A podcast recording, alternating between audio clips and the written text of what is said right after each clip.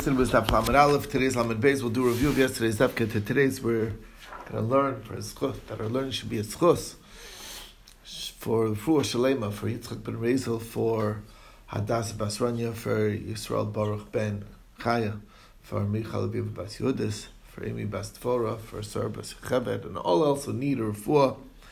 Um, and with that, we're starting at the third line on um, Lamed Aleph in our review. So we saw the drasha of Rebbi Yeshua ben Hurkenus that Iyov served Hashem out of love, not out of only out of fear. So uh, the question is, is that it was all based on, you know, whether that lamed is the word lo is lo with an aleph or lo with a vav. So just look at that, whether it has the aleph or vav, and that would be the indication. If it was lo ayachel, then he served Hashem out of love. Even if Hashem is hurting him or harming him, his love is still there. Um, or is it uh, lo as in not? That's the question. So uh, the Gemara says, yeah, that's not enough of an indicator because you find lows that don't mean no, okay? And uh, even if it's written with an aleph. Um, Pasuk says, B'chol Torasam lo tzor. Um, and it's written with an aleph. And we know that it can't mean that Hashem doesn't, you know, doesn't feel it because it says, Malach panav Hashem, he basically sends his angel to save them from their, from their situation. So, Anyway, so therefore it's not uh, clear. That's why it could be either way, and that's why it wasn't yet clear till he brought his proof. Now, Remeier says that there's a different way that we know that uh, Iyov was uh, somebody who who uh, served out of ahava, out of love, because it says the description of Yirei Elokim by Iyov, and it also says Yirei Elokim by Avram. Just like by Avram, it's clearly he served Hashem out of ahava. So too, when it says Yirei Elokim ba'Iyov, it's out of ahava, out of love. Uh, how do you know that Avram is out of love? It's a pasuk, and the the pasuk is in Yeshayah um, Av Yaakov Asher B'Chaticha Zera Avram Ohavi, children of Avram, my beloved. So that's clear that he uh, that he did have love. So that's the story with that. Um, okay.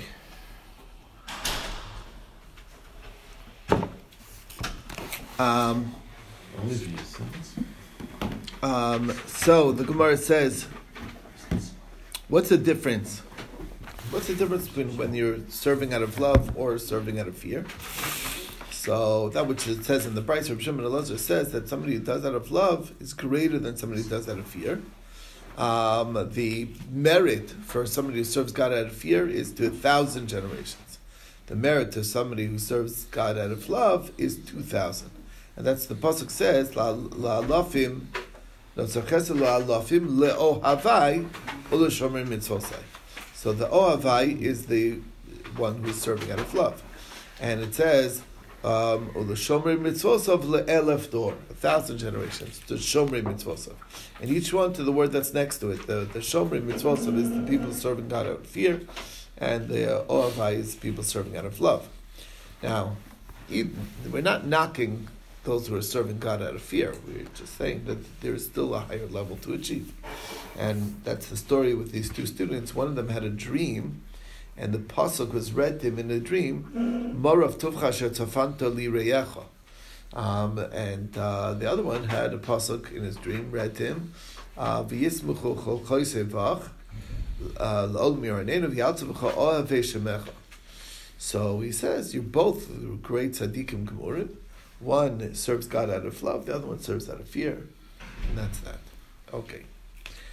Um, and that was the end of the fifth chapter.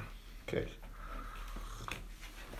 So, Mishnah in the Perek says that uh, somebody did a kiddush to his wife and she was alone, even, um, uh, and if he fifth, heard...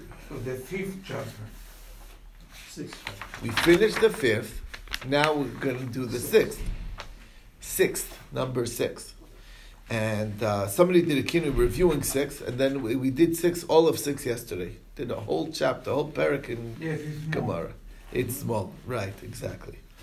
So uh, somebody warned his wife, she's secluded, and then he heard from a, a bird that that that uh, uh, that that uh, she that she would that she was secluded. Then he has to divorce her. He gives a Iksuva. Uh, according to Rabbi Yasser, according to Rabbi Yeshua, no, that, that the only time you would divorce, um, be forced to divorce, is if it's so public knowledge that the water wouldn't even work because it's so public knowledge. Okay.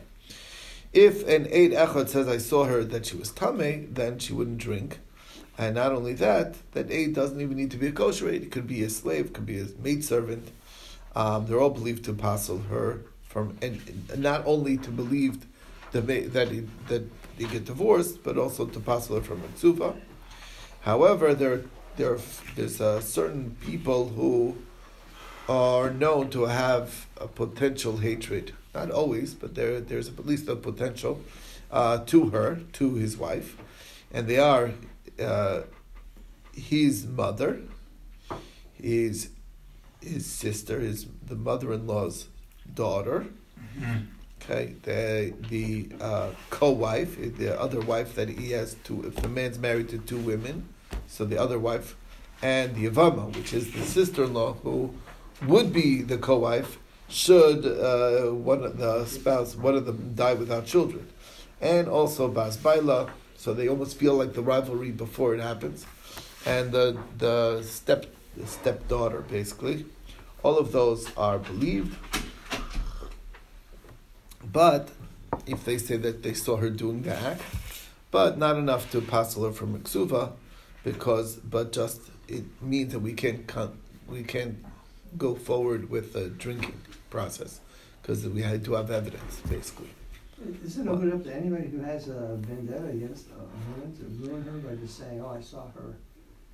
I guess she has to be secluded. She has to be warned first. Right. He has to be a parasha of the sotah. It does. Uh, an Eid Echot that just makes up stories like that is not is, they is they're not considered. Right. It's right. Only in, in a year. It's not going to affect her monetarily, but he she was already warned. She was already secluded. So at this point, she's Hasser. The question is, can she drink?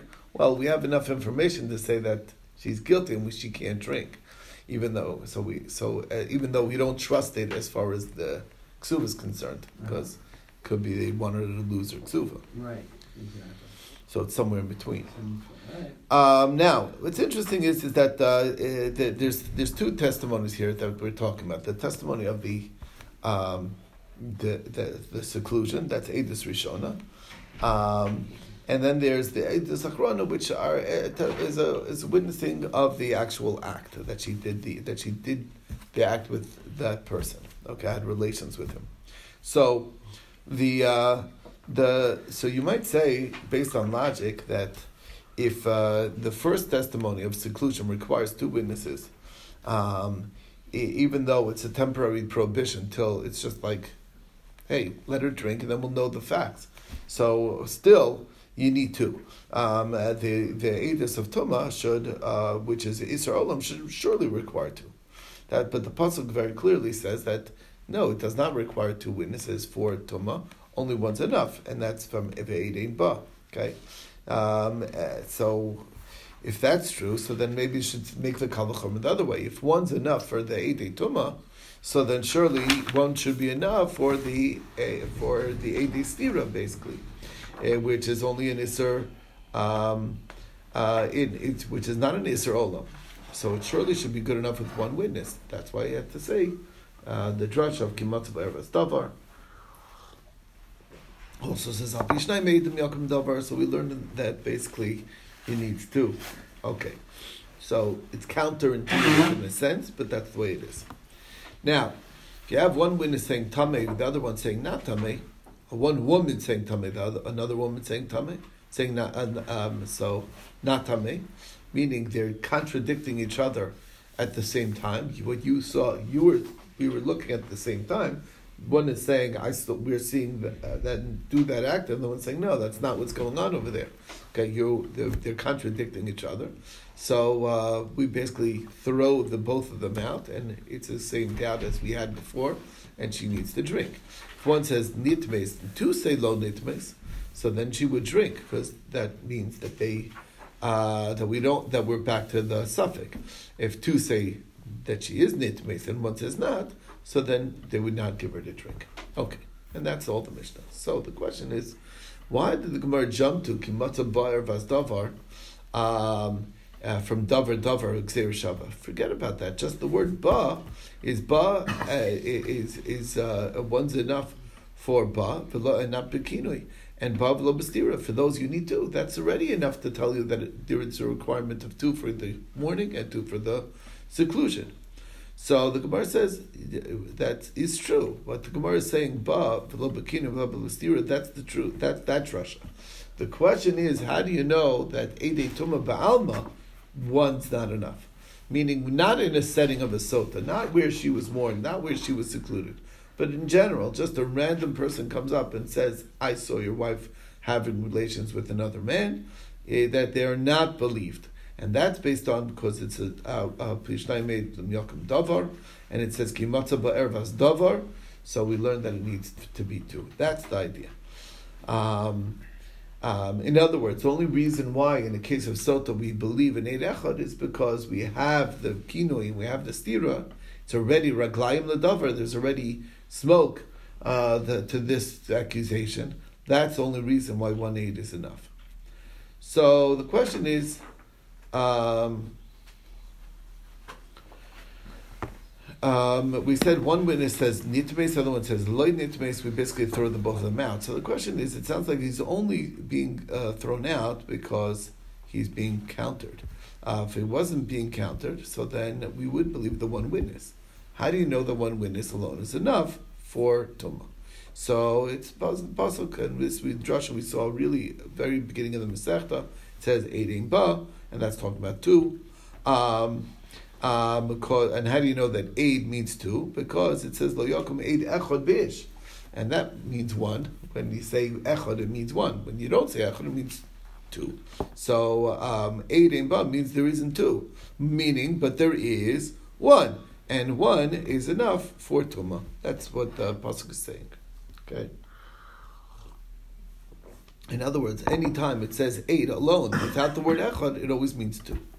Um, so there is no two, but there is one, and she wasn't raped, so then she is forbidden. We believe him. Okay. So the question is, and this is a basic question, is that now that we're saying that Eid Echot is believed on a Taraisa level in this particular instance, so then why is the other one able to be Makhishim? It's like two against one, so to speak. Because the first aid that says that she is Tameh has a special believability that makes it believed as if it's two. The one who's saying not is just a single aid. He doesn't have any special believability. So we should automatically favor the first one. That's what the Ula says. Anytime the Torah is Maimon and Eid Echot, it's like it, it counts as two Eidim. And uh, one against two doesn't count. So therefore, what's the answer? So Ula's answer is, you is absolutely right.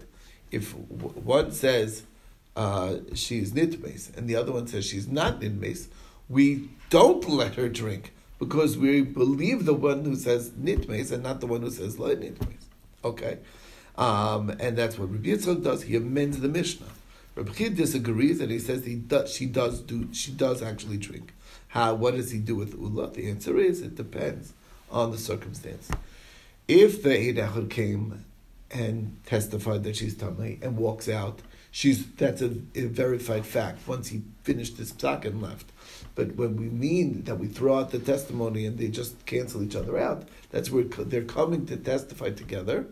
And one's saying nitmes, the other one's saying lo nitmes. Since we didn't accept his testimony, only while hearing a contradictory testimony, the whole thing gets thrown out. That's the difference.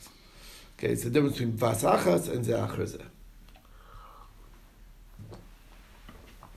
Okay, so um, if one witness says nitmes and two people say lo nitmes, we said that she would drink.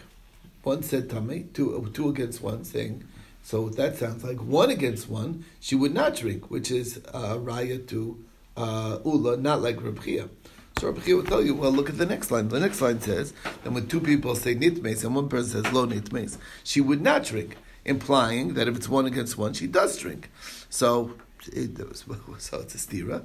So it must be that we're talking about not regular Eidim. Over here we're talking about a case of Psuli Eidus. And it's going like the opinion of Reb Nechemiah, who says that uh, whenever the Torah believes in Eid Echot, it's working on uh, a different plane, and then most, the majority opinion is what's believed. And two women against one man is maybe is the same as two men against one man, um, and will be more believed because you're not in the realm of test of regular testimony. And then the more Deus is more believable. Um, that's version A of Reb Nechemiah. There's a version B of Reb Nechemiah that if there was an Eid Kasher in the beginning, so then that's even that's equivalent to even a hundred women, um, because they're not kosher either. But Uh, but but uh, but, but uh, and that's the same way for a woman. But if a woman came in the beginning, uh, then that's where we go by rov des, whatever the majority is. Okay, um, and basically, Reb Nechemiah would say if if the Torah trusts in Eid Echot, then you follow the majority opinion. Two women against one woman is like two men against one man, and there the majority opinion will be believed. But two women to one man is equal. Okay, it's like a fifty-fifty. Um, and uh, why do we need to say that Psuli Eidus case in both directions?